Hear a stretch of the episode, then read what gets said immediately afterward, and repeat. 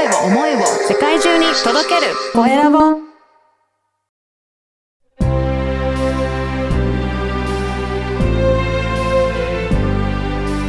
経営者の志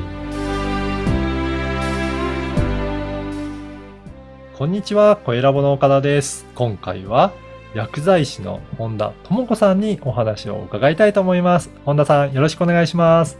よろしくお願いします。まずは自己紹介からお願いいたします。はい。薬剤師をしています。本田智子と申します。よろしくお願いします。よろしくお願いします。はい。あの、薬剤師としてはどんな活動をされてらっしゃるんでしょうか？基本的には普通にあの、調剤薬局に勤めていて、まあ、処方箋を受け取ってお薬を用意してお話ししてお渡しするっていうお仕事を基本はしています。あそうなんですね。はい。それ以外にも何か取り組みはされてらっしゃるんでしょうかそうですね。えっ、と、まあ、個人的な活動にはなるんですけども、まあ、薬剤師の、こう、仕事の幅を広げるためだったりとか、まあ、い知らないことを、まあ、減らしていくために、まあ、あの、情報発信というような、うあの、活動を、まあ、仲間と一緒にやっているような感じです。これは、あの、主にはですかね、薬剤師さんに向けた情報発信ということになるんですかね？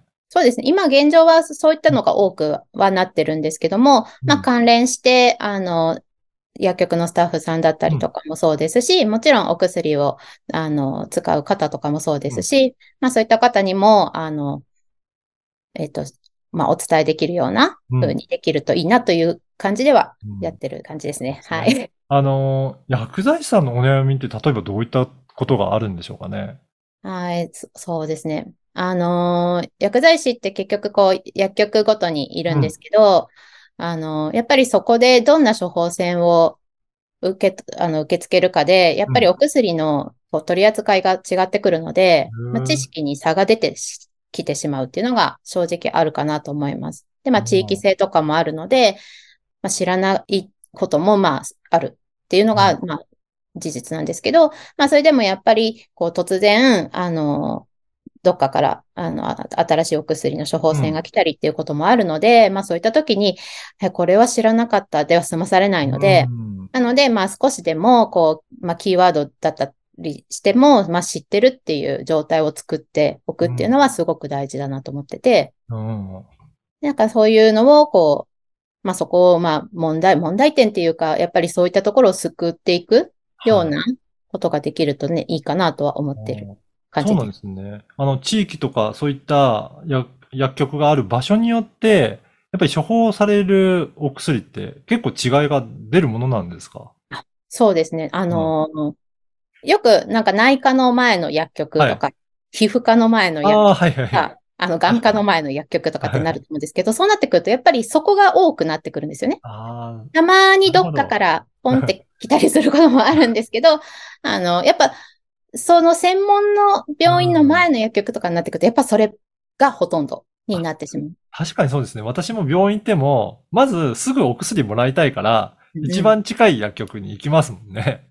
そうですよね。そはい。う。そうすると、そこの病院とのところの近くの薬局は、やっぱりそこが専門的になってくるっていう、そうです、あそう。そういったところが特徴になるんですね。はい。えーやっぱりそうなると、そこのところじゃない、専門じゃないところから、まあ、処方箋はどこでも受けられるから、いうんね受けていくと、と、全然違うものが来ることが あったりするんですね。します、します。えそう。なので、例えば、在庫がなかったりも。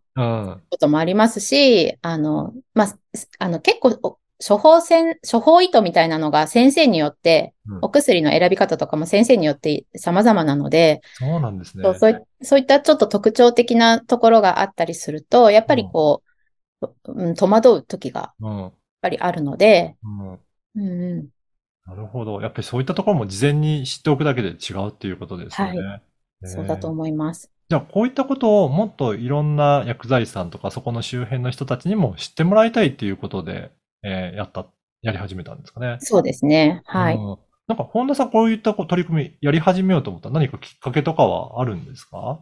そうですね。あの、私が、あの、まあ、妊娠とか出産ですね。で、まあ、産休育休を取って、まあ、約1年ぐらいお休みをいただくわけなんですけども、やっぱそういった時に、どうしても、あの、その期間の情報っていうのが全くうん。入ってこない。で、いつもお薬は新しいのは出てくるし、うん。まあ、新しい病院もできたりとかいろいろあると思うんですけど、おーなんでそうなってくると、やっぱ情報が追いつかなくて、すごいこう復帰した後とかに、あの、すごい大変な思いをするんですね。なるほど。うんう。ん。で、あの、追いつくのにひすごい必死に。でうん。も、ね、子供ちっちゃいので、あの、育児もしなきゃいけないし、バタバタバタバタしながら、こう、やってるんですけど、で、やっぱその勉強会とかも、やっぱり通常の時間に参加できない？うん。だいたいこう、例えば7時から1時間の勉強会に参加しようと思っても子供がい。小さいからいけないですみたいな。はそうなってくると、やっぱり、あの、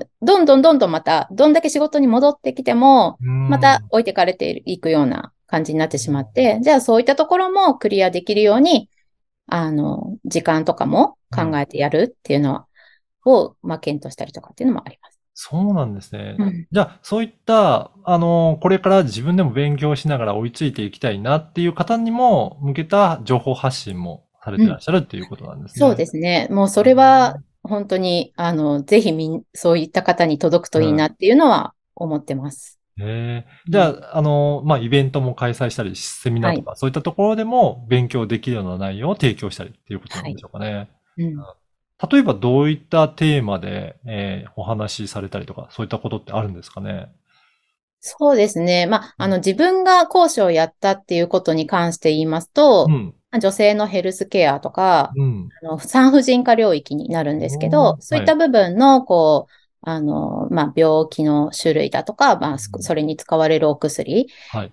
そういったのの、まあ、話をしたりっていうのはあります。で、結局、その、ね、先ほども言、あの、言いましたけど、その、受けなければ知らない、処方箋を受けなければ知らないっていうのがあるので、まあ、それでもやっぱり悩んでる女性って世の中に半分ぐらいいるってことなので、まあ、悩んでる方も多くいる。じゃあ、それを知らないでいていいのかっていうことになるので、まあ、そういったのもお伝えできるような、こう、セセミナーを実施したりっていうのがあー感じですかね。あ、そうなんですね。いや、ね、少しブランクがあると、それだけでも、あれですよね、情報がどんどんどんどん新しくなるので、いろいろやっていくことが大変なんですね。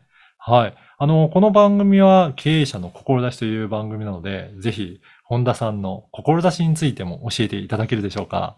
はい、志ですね。はい。あの、私たちがまあ立ち上げた会社の目標とかテーマうんなんですけど、それが知らないを減らしたい、知ってるを増やしたいっていうことになります。で、まあそれを、あの、きっかけにしていただいて、うんあの、こうす、夢に向かって、あの、輝いてほしいっていうのがあります。うんなので、まあ、あの、そういう、その私たちがやってる活動で何か達成するっていうよりかは、私たちのか活動をきっかけにして自分のやりたい道を見つけてもらう。うんそれでどんどん進んでってもらうっていうのが目標です。そうですね。やっぱり本当に知ってるだけで、いろいろ悩みとか解決できることっていっぱいあると思うんですけど、そこの情報にたどり着かないだけで苦しんでる方いらっしゃるかもしれないですね。うん。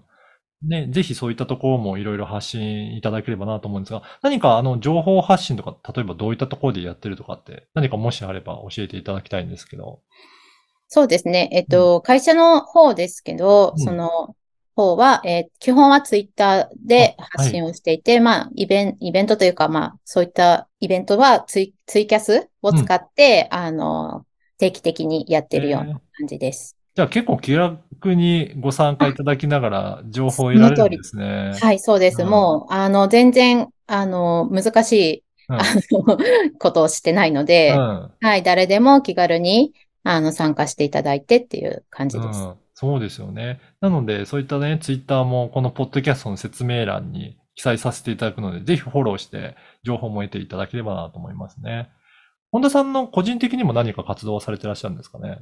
そうですね。あの、私は、その、じ先ほども、あの、話に出したんですけど、あの、女性のヘルスケアをメインに、あの、勉強していて、うんまあ、その、あの、まあ、生理とかですね、女性、PMS とかの、あの、女性ホルモンの変化によって、まあ、苦しんでいる方とかですね、まあ、そういった人に、こう正しい知識を提供したり、お薬の使い方とか、あうん。の、お薬に対する抵抗感っていうのを、うん。まあ、あの、少しでも下げれるように、こう、安心して、あの、治療に迎えるようにっていうような、あの、そういったサポートっていうのができるようにっていう形で、私自身はですね、活動をしています。この女性自身もやっぱりど、ね、辛いけど、誰に相談していいんだろうとか、どういう対策があるので、まあ、知らない方も多いっていうことですかね。そうですね。はい。うんで、なんか、やっぱり産婦人科になかなか行きにくいとかっていうのが、やっぱりあるんですよね。はいで、そうなってきたときに、あの、薬局っていう場所を使ってほしいなと思ってて、はい。で、やっぱりこう、誰でもい入れるじゃないですか、薬そう局ですね。はいうん。で、あの、まあ、あとドラッグストアとかもそうですけど、薬剤師がいる場所としては。で、なんで、こう、気軽に入れる場所に相談相手がいるっていう、うんあの、ことを、あの、皆さんにも知ってほしいなと思ってて、うんで、あの、そそれで、こう、なんていうかな、相談して、こう、なん自分の悩みを、こう、少しでも楽に、うん、できるようにっていうのがあります。ね、そしたらそういったね、あの、薬局の、えー薬剤師さんにちょっと相談しながら、こういった悩みをお話して、どういったお薬いいんだろうかなっていうのも相談もしながら、えー対策していけるっていうことなんですね。そうですね。それが目標です。はい。ぜひね、えーそういった発信で、インスタグラムもされてらっしゃるっていうことなので、あはいこのインスタグラムの URL もこのポッドキャストの説明欄に記載させていただきますので、ぜひね、ちょっともうちょっと情報欲しいなっていう方はチェックいただけたらと思います。はい本日は薬剤師の本田智子さんにお話を伺いました。本田さんどうもありがとうございました。ありがとうございました。